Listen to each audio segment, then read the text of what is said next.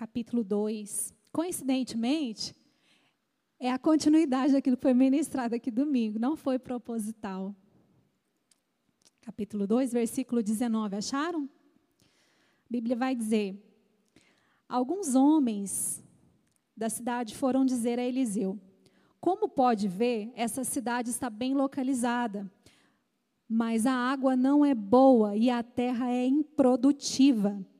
E disse ele: Ponha sal numa tigela nova e tragam-no para mim. E quando levaram, ele foi à nascente, jogou o sal ali e disse: Assim diz o Senhor: Purifiquei essa água, não causarei mais mortes e nem deixarei a terra improdutiva. E até hoje a água permanece pura conforme a palavra de Eliseu. Nós te louvamos, Jesus, pela Sua palavra, porque ela é viva, ela é poderosa, ela é eficaz, é ela que nos liberta, é ela, Senhor, que nos dá esperança, Senhor, de um novo dia, é ela que nos dá esperança da Sua volta. Nós te louvamos, colocamos essa noite diante de Ti, pedimos que o Senhor fale e ministre aos nossos corações, em nome de Jesus. No domingo, o pastor João falou um pouco aqui sobre Elias, falou sobre ele ter jogado a capa, pedido a morte. Vocês estavam aqui no domingo? Quem estava aqui no domingo? E aí a gente vê aqui agora no capítulo 2, no versículo 19, essa transição, né? Depois que ele joga ali a sua capa, Eliseu pega a sua capa, porque Deus recolheu Elias, né? Levou a pessoa, mas a unção ficou, né? Para quem quis ali. E Eliseu, ele recebe essa porção de Elias, essa porção dobrada. E ele era então o sucessor desse grande profeta de Israel. E ele fez muitos milagres. Um milagre muito conhecido de Eliseu é o milagre em, com Naamã, né? Aquele homem de coração tão duro, e ele põe aquele homem ali, cabresto nele, e fala: vai ser assim, conforme eu estou falando. E ele faz um milagre muito interessante também, até depois da sua morte, né? Quando ele, os ossos tocam ali, um homem ressuscita. E aqui a gente vê o primeiro milagre dele, que é a purificação da água lá em Jericó. E interessante que quando a gente vê uma cidade ter uma fonte contaminada, não ter a sua necessidade básica suprida, se hoje ficar sem água é um caos. Se você abre sua torneira e a água está suja, você já liga no, no 0800 e reclama, né? E imagina antes que não tinha 0800 da Saneago para ligar. Para quem que esse povo de Jericó ligava, né? Diz, diz, que, diz que água Jericó, boa tarde, qual é a sua reclamação? Mas eu creio que esse povo aqui, com essas fontes contaminadas, com essas águas contaminadas, eles estavam fadados talvez ao fracasso, ao caos, ao fim. Porque com a água contaminada, como é que ficava a plantação, como é que ficava a necessidade básica da casa, como é que ficava a própria beber água, né, fazer comida, tudo a gente precisa de água. Tem até aquela água é vida, e é vida mesmo. E, e eles buscaram uma solução nesse profeta. Eu creio que como Marcos 5, 24 vai contar a história da mulher do fluxo de sangue, que já tinha gastado todos os seus recursos para que ela fosse curada, mas ela viu em Jesus a possibilidade de ser curada, depois de ficar reclusa ali 12 anos, em muitas e muitas tentativas, ela então vai, vê falar de Jesus, corre, toca na orla da veste dele, e ela é curada. Lembram dessa mulher tão preciosa? Ela foi buscar na fonte certa, né? E esse povo aqui de Jericó também. Eles buscaram a alternativa no profeta. Talvez também tentaram muito para que essa fonte fosse, muitos meios para que aquela água fosse limpa. E aí, caminhando mais um pouquinho, a gente percebe que eles, quando, quando se busca a alternativa no lugar certo, nós recebemos a resposta certa. Quando a gente está diante de um caos, de um problema, de uma dificuldade, né? Ó oh, Senhor, me ajuda, a gente tem um lugarzinho para correr. Geralmente a gente que conhece a palavra do Senhor, a gente sempre corre para um lugar. Mas muitas vezes a gente não corre para um lugar em Deus, a gente corre para uma pessoa, a gente coloca expectativas em pessoas. E pior ainda quando a gente coloca expectativa em frustrações passadas, em pessoas que já passaram. Muitos de nós, quando estamos diante de algum problema, que seja na finança, que seja no casamento, quer correr lá para o passado, né? Começa com um problema de saúde, corre lá no Dr. Google. Se você é igual a Lília aqui, eu, todas as bulas eu olho lá no Google, sente uma dor lá, eu já vou lá no Google para verificar, a gente faz errado, né? E busca essas alternativas em lugares que não deve. Buscamos alternativas, às vezes, em maus conselheiros ou bons conselheiros, mas, na verdade, nós precisamos colocar a expectativa na palavra, a expectativa em Cristo, no nosso profeta naquele que diz a verdade. E há uma dificuldade em nós de colocar essa expectativa na pessoa certa. E quando a gente coloca a expectativa no lugar errado, o que é que vem, gente? Frustração. Aí você fica frustrado, né? E é interessante que Jericó, quando você lê sobre essa cidade, era uma cidade vistosa, né? Cidade das palmeiras, uma cidade bonita. E talvez as pessoas que morassem ali ainda fossem pessoas influentes, como talvez nós somos pessoas influentes, somos pessoas vistosas. Olha para o seu irmão e vê se ele está vistoso hoje, se ele está com a roupa de crente, ou se ele está com a roupa de quarto ou se está de domingo. Não repetiu a roupa, não, né? Pode olhar? E, de repente, a gente está assim também, vistoso, influente, mas como aqui a gente está vendo? Infrutífero, estéreo. Em vez de gerar vida, está gerando morte. Morte, nos relacionamentos, morte nas nossas finanças, morte no casamento. E aí, Romanos 11, 16 vai dizer que se a raiz não for santa, o ramo também não é santo, não é isso? E de repente, quando nós vamos caminhando, a gente vai percebendo que a nossa aparência às vezes é muito vistosa, mas o nosso coração ele está caído. Geralmente nós julgamos alguém pela aparência. Por mais que nós, esse é um ditado muito falado, que nós não devemos julgar alguém pela aparência, nós julgamos as pessoas pela aparência. Estou certa ou estou errada? É o julgamento que nós fazemos. Quando a pessoa chegava ali nessa cidade, certamente não percebia que as águas de cara estavam contaminadas. Né? Precisava de um tempinho a mais ali de convívio com os com os colegas, com os jericoenses, né, que moravam, que estavam ali, para perceber que aquelas águas estavam contaminadas. E tudo que essa água tocava, onde ela passava, ela causava esterilidade. Ela causava morte. E eu fiquei refletindo sobre isso no ambiente que nós estamos. O ambiente onde nós passamos. Durante o dia, nós passamos por vários ambientes no trabalho, na nossa casa, às vezes no Uber, no ônibus, na igreja, no salão. Quantos lugares que nós passamos durante o dia? E onde nós passamos, quando, quando passamos, será que há onde há esterilidade há vida? Onde a morte vem vida? Quando alguém encontra uma, uma dificuldade, um problema para você, o que, que você dá para essa pessoa? Você dá vida ou você dá mais morte? Quando você chega, a gente que é mulher, você chega num lugar, né? E aí a pessoa fala assim, começa às vezes a falar muito do casamento, né? Vou usar essa. E ela fala, fala, fala, e aí quando é um conselho que gera morte, o que, que você fala para essa pessoa? A fila anda, minha filha. Arruma outro, né? Mas quando você gera vida, você vai ouvir, você vai entender o que está acontecendo, você vai buscar na palavra, você vai orar com a pessoa, você vai falar, irmã, vamos orar. E nós fazemos muito isso. Em vez de ser geradores de vida, muitas vezes a gente é gerando morte na vida das pessoas. E quando essa contaminação acontece, a gente lembra do que está escrito em Tiago, que da mesma fonte não dá para jorrar água amarga e água doce. Não dá para ficar em cima do muro, né, gente? Ou é ou não é. A gente tem que assumir quem nós somos. E a nossa tendência, geralmente, é quando a gente está com uma pessoa que não compactua da nossa mesma fé, talvez para não, não causar um escândalo, a gente começa a concordar, né?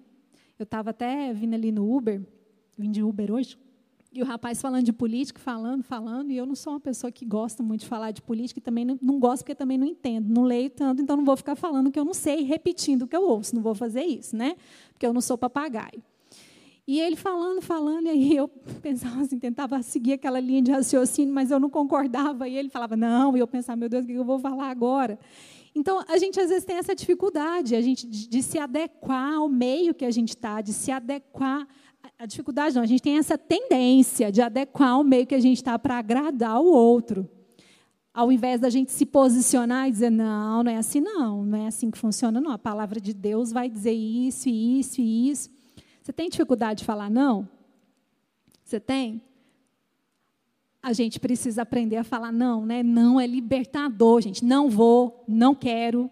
Ah, estou indo te visitar. Não dá. Você tem um dinheiro emprestado? Não tenho. Você pode emprestar o cartão? Você vai pensar que eu sou uma malévola, né, gente? Mas a gente precisa aprender a falar não, às vezes, para nos libertar e nos impedir de levar alguns lugares de prisão. Muitas vezes a gente está aprisionado porque não sabe falar não. E, e quando a gente pensa em água amarga e água doce, a gente fica pensando nas nossas palavras. Se elas são realmente usadas com sabedoria no ambiente que a gente está. Se elas são usadas, de fato, para curar, para libertar, para restaurar, ou se elas são usadas só para trazer mais contenda, mais ira, mais confusão. Os nossos olhos, quando a gente olha para alguém, ao invés de a gente ter olhos de misericórdia, olhos de amor, né? entender o que está acontecendo, a gente tem uns olhos já de julgamento. Vê o irmão com a roupa amarrotada, nossa, como é que essa mulher desse irmão é preguiçosa, não passa roupa. Vê a irmã com a roupa mais curta, já fala que a irmã é pericrente. Nem sabe se às vezes né, o que, aconteceu no, percurso. E a gente tem esses olhos. A gente tem olhos que não são olhos de amor, os nossos olhos muitas vezes são contaminados. As nossas mãos, elas jorram bênção, né? jorram um acolhimento, jorram, jorram um afeto. Ou as nossas mãos, elas, as mãos usadas, que deveriam ser usadas para abençoar, ela é usada para amaldiçoar, para liberar a maldição, para digitar a maldição. Esse versículo de Tiago, se fosse hoje, talvez ele falasse, né? Cuidado com o dedinho também, porque a gente usa o dedinho, né? As mãos não é misericordiosa, o dedinho para indireta, o dedinho para apontar para o irmão, para a irmã. E a gente vive pedindo para Deus equilíbrio. Quando a gente vem na casa de Deus, geralmente, apesar da gente vir agradecer, louvar o Senhor, ter um, uma caminhada. Eu sei que existem muitos pedidos, né? Muitas coisas que a gente fica nessa dependência, nesse desejo de receber algo de Deus, de um desejo de ter um encontro mais profundo, um desejo de às vezes comprar uma casa, um desejo de ter um casamento bom, um desejo de ter uma vida emocional equilibrada, de ter um casamento restaurado. Só que aí a gente começa a usar paliativos. Paliativos no nosso dia, a gente vai protelando algumas coisas, o famoso empurrar com a barriga. Ao invés da gente resolver, a gente começa a protelar. Amanhã eu faço, amanhã eu tenho essa conversa. Ah, não, amanhã eu ligo, amanhã eu faço. A gente vai protelando, protelando. Porque a gente fica querendo tratar, muitas vezes, as consequências dos nossos erros. As consequências. E consequência não se trata, consequência se vive consequência se vive. E a gente fica tentando tratar ali a, as águas correntes, mas a gente não corta o mal pela raiz. O menino está lá todo correndo para lá e para cá, e aquela confusão, o menino não obedece, o menino está muito ansioso. Aí você já vai lá pesquisar como é que você faz para comprar ritalina para o menino. Talvez a única coisa que ele precisa é você sentar com a criança, brincar com a criança, deixar a criança viver o, a idade dela, as coisas que ela gosta, andar de bicicleta, leva esse menino no parque, mas você fica tentando fazer paliativos. De repente a gente está com problemas, né? Problema no casamento. Vai lá para o monte, três horas da manhã, acorda num frio, está chovendo, pega a capa, um sacrifício, indo lá para o monte, orando, desesperado pelo casamento. Gente, está precisando de nada, precisando de ir lá na fonte, simplesmente sentar, conversar. Às vezes comprar uma roupinha nova, né? passar um batonzinho, ou então o marido ir lá cortar o cabelo, só isso aí já vai resolver. E, mas a gente tem, vai protelando, vai tentando os paliativos, coisas que não vão resolver. Pensamentos que permeiam na nossa mente, pensamentos malignos. Quantas vezes, gente, a gente é tomado por pensamentos malignos, que a gente começa a pensar, meu Deus, meu Deus, de onde está vindo isso? Você já percebeu que quando a gente é tomado por esse tipo de pensamento, a gente não consegue ter um posicionamento? A gente conhece a palavra. Só estou falando para crente aqui, né, gente? A gente conhece a palavra, a gente sabe das promessas, a gente sabe liberar a palavra, a gente sabe recorrer aqui aos versículos, mas a gente não consegue a gente fica com paliativo. Ai, meu Deus, ai, não estou bem, ai, não estou bem, ai, não estou bem. Às vezes liga para alguém com paliativo, ora comigo, ora para mim, libera uma palavra sobre mim, mas a gente precisa ter o quê? Ir lá na fonte. Qual que é a fonte? Se prostrar diante de Deus, falar com o Senhor, ler a palavra, se encher da palavra. Muitas das opressões que nós sofremos, às vezes, é só um, um posicionamento de orar e de falar com Deus. É de lá na fonte. Mas a gente ir na fonte tem que andar um pouquinho mais e às vezes até procurar. E para resolver aquilo que se está contaminado, de repente é só jogar o sal. O sal na fonte. Você já pensou jogar sal em água corrente? Você já viu nascente de água? Nascente de água, a água é, é pura, né? Você tem coragem de beber? Você já bebeu da água? Eu moro de frente a um parque, lá tem uma nascente. O pessoal vai lá pegar galão de água para poder levar para casa. Sabe aqueles galão de 20 litros? Eles pegam, lá tem uma nascente. É uma benção morar de frente à nascente. Então, a gente não precisa ficar buscando artifícios. Quantos artifícios nós temos buscado assim por atacado? Para tentar paralisar a consequência de, de muitos erros que nós já fizemos. A gente pensa que o que dá certo para um vai dar certo para outro. Só tem uma coisa que é unânime, é isso aqui, ó, é a palavra de Deus. E a gente começa a buscar então esses artifícios, artifícios, paralisar as consequências. E às vezes a gente fala assim: daqui para frente, até uma música, daqui para frente tudo vai ser diferente, né? Não, aqui os meus filhos não vão ser assim, não. Não, daqui para frente agora eu vou caminhar assim, eu vou caminhar assado. Ótimo, primeiro passo, posicionamento. Mas de repente, além de tomar esse posicionamento, você precisa também voltar um pouquinho mais. Você já parou para pensar que, que às vezes os problemas que nós temos com os nossos filhos não está ligado só à consequência daquilo ali? Está ligado só a você voltar um pouquinho atrás e pedir perdão para os seus pais? Das nossas inconsequências, da nossa falta de obediência. E às vezes só precisa disso, de voltar um pouquinho mais, de ir lá curar as águas das fontes. E a gente caminha para frente, caminha para frente, fica tentando protelar esses concertos. A gente fica tentando jogar sal nas águas correntes, mas na verdade o sal se joga onde, gente? Na fonte. Na fonte. E aqui nós lemos que a cidade era bem localizada. Está aí na sua Bíblia o que? Bem localizada ou a cidade boa? Lá no versículo no versículo 18 19, está escrito aí na parte B que se era bem localizada ou se era boa. Na minha está bem localizada. Na sua está boa? Bem localizada e de repente nós estejamos também bem localizados, bem intencionados. Há muitas boas intenções no nosso coração. E nós lemos bons livros, grandes autores, homens de Deus, mulheres de Deus, assistimos palestras, Vamos em diferentes cultos, em diferentes congregações, para aprender mais e mais, entender o que, que, que a igreja está falando, o que as pessoas estão falando. Começamos a aprender vários tipos de oração. Quando a gente converte, a, gente, a oração é curta, né? E à medida que nós vamos nos relacionando com Deus, ela vai mudando, conhecendo a palavra, a gente vai orando a palavra. E a gente começa a conhecer orações. Oração de renúncia. A gente sabe a oração de renúncia de tudo quanto é coisa renúncia na finança, renúncia no casamento, renúncia não sei mais aonde, renúncia, mas não renuncia a nada. Não renuncia nem a roupa que você não usa no guarda-roupa mais. Mas a gente está buscando conhecer os tipos de oração que existe. Continua ali, se enchendo, se enchendo, se enchendo, mas não consegue usufruir daquilo que está aprendendo. Começamos a ler coisas sobre libertação. Como que expulsa o demônio, se é com sangue, se é com nome, como é que chama para fora, como é que é o, o espírito do, da imoralidade, o espírito da miséria. No, na nossa cultura brasileira tem até nome, né? A gente dá até nome para os demônios e vamos aprendendo sobre isso e vamos ficando curioso, mas continuamos presos. Quando vê um negócio diferente na casa, a gente não dá conta nem de levantar a mão e falar assim: em nome de Jesus, Satanás, eu te repreendo.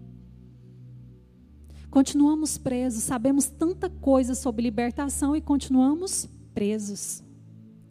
Quantas vezes tem sido ministrado aqui mesmo, nesse altar, palavras sobre identidade? Identidade, você é filho, você tem um pai, você tem um pai, você é um filho que está caminhando para a maturidade, o Senhor te elegeu nele. Identidade, você tem uma identidade. Você é um homem de Deus, você é filho. Sua casa vai ser restaurada. Saiba quem você é, assuma a sua posição, conheça o seu propósito. Mas ainda estamos perdidos. Talvez nem sabemos quem somos. Quando a gente olha para nós, a gente pergunta: quem sou eu? Quem sou eu? Para que eu fui criado? A gente ainda não descobriu coisas básicas da nossa vida, mas continuamos ali. Quantas ofertas, né? A gente fica sabendo, ofertas de renúncia, ofertas de perdão, ofertas de remissão, estuda tudo quanto é tipo de oferta, mas não pratica uma. Não pratica uma, continuamos avarentos, continuamos mesquinhos, continuamos sem nos posicionar. É tão difícil para nós, muitas vezes, nos desprender de alguma coisa. A gente tem tantas informações, né? Chegam tantas informações. Eu estou lendo alguma coisa, eu salvo. Tem hora que eu fico pensando, gente, para que, que eu estou salvando tanta coisa? Será que eu vou conseguir, pelo menos, praticar metade disso aqui que eu estou tentando guardar para ler? São tantas informações que a gente vai recebendo, né? A gente pega a Bíblia para ler, uau, tantas páginas, meu Deus, eu quero ler sobre isso, ler sobre aquilo, eu quero aprender sobre isso. E de repente não sabemos muitas coisas mesmo, mas temos uma dificuldade muito grande de colocar em prática. E a vida cristã é muito mais do que esse ambiente aqui de congregação, é muito mais do que esse ambiente de igreja. Quando a gente sai desse ambiente, está ali num lugar ministrando para pessoas, fazendo uma ação social, a gente gosta muitas vezes né, de comprar, pegar uma parte ali do nosso recebimento, comprar cesta, doar para pessoas, mas não conseguimos enxergar pessoas que estão tão próximas de nossa necessidade. A gente está ali, vai lá no guarda-roupa, não, vou levar lá para a igreja essas roupas, e vou levar para tal pessoa, para tal pessoa. Às vezes tem um parente na nossa casa, a pessoa que trabalha na sua casa. O seu colega de trabalho, às vezes está precisando de uma blusa de frio, você fala, não, vou levar. Outro dia eu vi uma pessoa fazendo uma atitude tão interessante, eu achei tão nobre. Ela ganhou umas roupas e ela estava levando para arrumar todas essas roupas para doar. Eu achei aquilo uma atitude tão nobre, porque a gente gosta de desfazer daquilo que já não está bom, né? Ah, esse daqui dá para usar ainda, vou guardar. Não dá, vou doar. E é isso que nós vamos fazendo, sabe? Recebendo, tentando jogar esse sal ali na água corrente, coisas que não adianta, que não adianta, não adianta. Vir na igreja é necessário, dar as ofertas, ler a Bíblia, orar, se relacionar com pessoas, receber em posição de mãos, se prostrar. Mas ali no nosso convívio diário, a gente está embaraçado. A gente não consegue desembaraçar o nosso convívio, o relacionamento com a esposa, o relacionamento com os filhos, os relacionamentos com os colegas de trabalho, os relacionamentos na, faculdade. A gente tem muita dificuldade de colocar nosso cristianismo em prática. Você tem dificuldade? Fala a verdade comigo, vamos interagir, aproveitar que a gente está aqui. quem tem dificuldade de colocar em prática o cristianismo? Todo mundo aqui é santão, super crente, não tem dificuldade? Então, aleluia. Então, só eu que sou desviada aqui na igreja, né? Então, amém. Glória a Deus. Então, vamos orar para eu converter, em nome de Jesus. E nós temos dificuldade de colocar em prática. Dificuldade de, de colocar uma oração em prática. Quando, você já percebeu? Se você tiver se você estiver sendo filmado na igreja, às vezes tem gente que gosta de fazer caras e bocas, né? Se você vai, se você é uma pessoa simples, pedir para você orar, que não tem conhecimento, pedir para orar, você vai lá e ora. Mas se você souber que a pessoa tem um nível, né, intelectual mais elevado, você começa a buscar palavras mais profundas, né, mais convincentes para a pessoa entender que você também é, seu intelecto é elevado, não é baixo nível não. A gente tem essas coisas horrorosas mesmo. Uma cidade bem localizada, porém, com as fontes contaminadas. Somos criados para ser participantes com Jesus, buscar o reino de Jesus, reinar com Ele, mas existem coisinhas dentro de nós que precisam ser ajustadas, serem acertadas, de tratar o mal pela raiz. E quando a gente pensa em tratar o mal pela raiz, você vai falar assim: ah, eu não eu não bebo, eu não fumo, eu não estou em adultério, eu não falo de ninguém, já vou falar que você é mentiroso, porque todo mundo às vezes fala uma coisa que não deve. A gente olha a aparência, mas a gente não olha aqui, ó. Porque aqui ninguém vê. Ninguém, vírgula. O Espírito Santo vê. E quantas vezes ele tenta nos convencer mas a gente está tão ocupado, tão ocupado achando que está colocando o cristianismo, nosso cristianismo está bombando, que a gente não presta atenção na voz do Espírito Santo. Até escolher do jeito que ele fala com nós, a gente passa a escolher quem fala, como fala. E ele está ali latente no nosso coração, trazendo para nós meios, métodos, maneiras desse coração ser sarado, restaurado. E quando você olha para dentro de você, eu acho que a gente está em poucas pessoas aqui, a gente pode fazer isso. Quando você, eu queria que você, sabe, com os olhos espirituais mesmo, pedindo a direção do Espírito Santo, olhasse para dentro de você e perguntasse para o Espírito Santo: o que que, qual é a fonte dentro de você que está contaminada? O que que gera dentro de você essa dor? O que que gera dentro de você essa tristeza, essa preocupação, essa angústia, essa insatisfação, esse medo, esse pânico, esse horror? Essa fonte sua que está, às vezes, contaminada ali dentro, sabe? Essa insegurança. Às vezes, uma fonte que está contaminada e já está gerando um divórcio já está gerando um caos na família. A fonte de ira, de qualquer coisa a gente explodir. Um posicionamento nosso, talvez, é deixar conversas frívolas, conversas bobas, com pessoas que não edificam. É não dar ouvidos a notícias.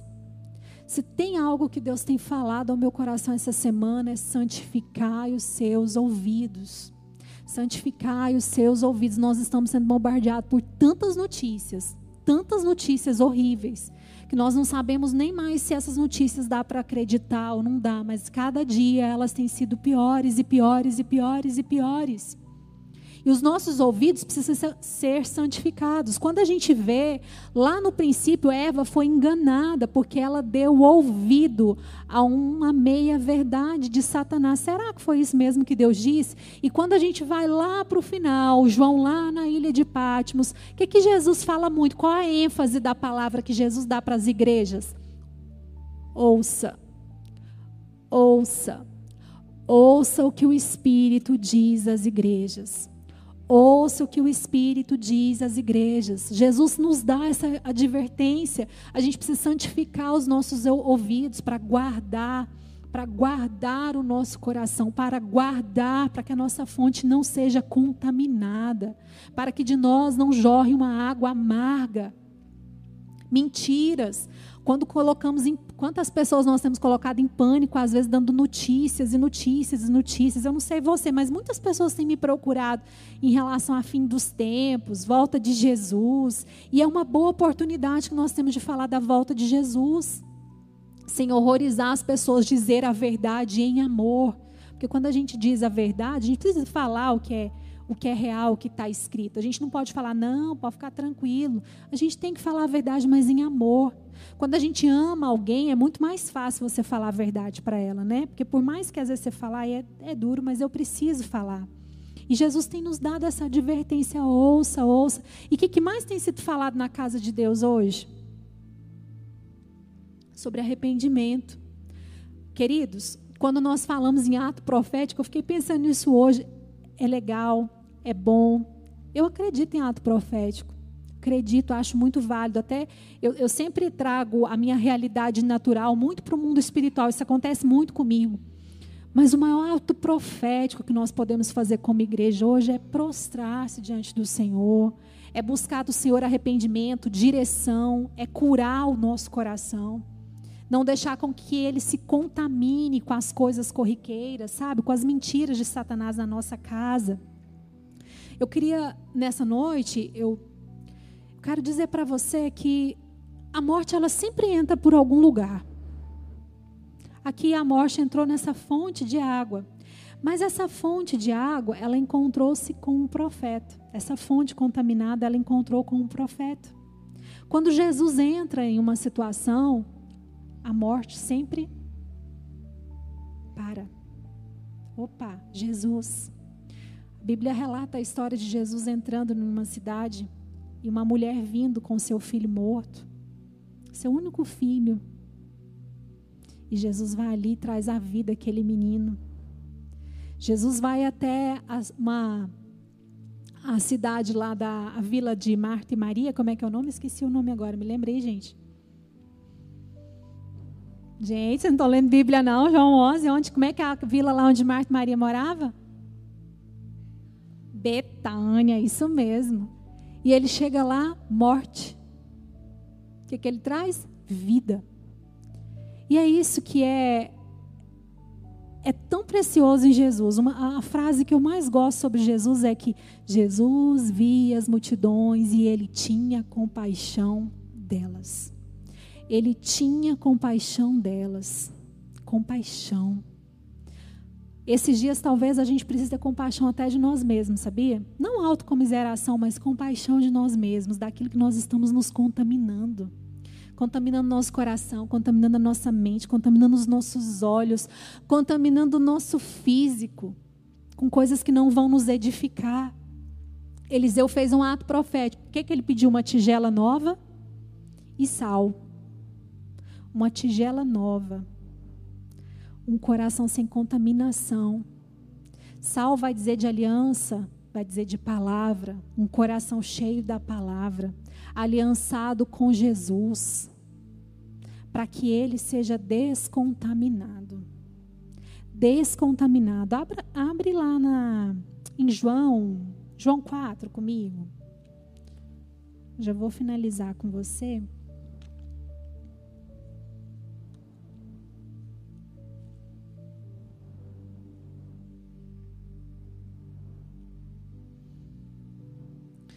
Tem uma coisa que nos leva a ser muito frutíferos. Tem uma coisa que nos leva a ter as fontes saradas, a ser geradores de vida e não geradores de morte. Sabe o que é? É o encontro com Jesus. Lá em João 4 a gente vê essa conversa maravilhosa de Jesus com a samaritana.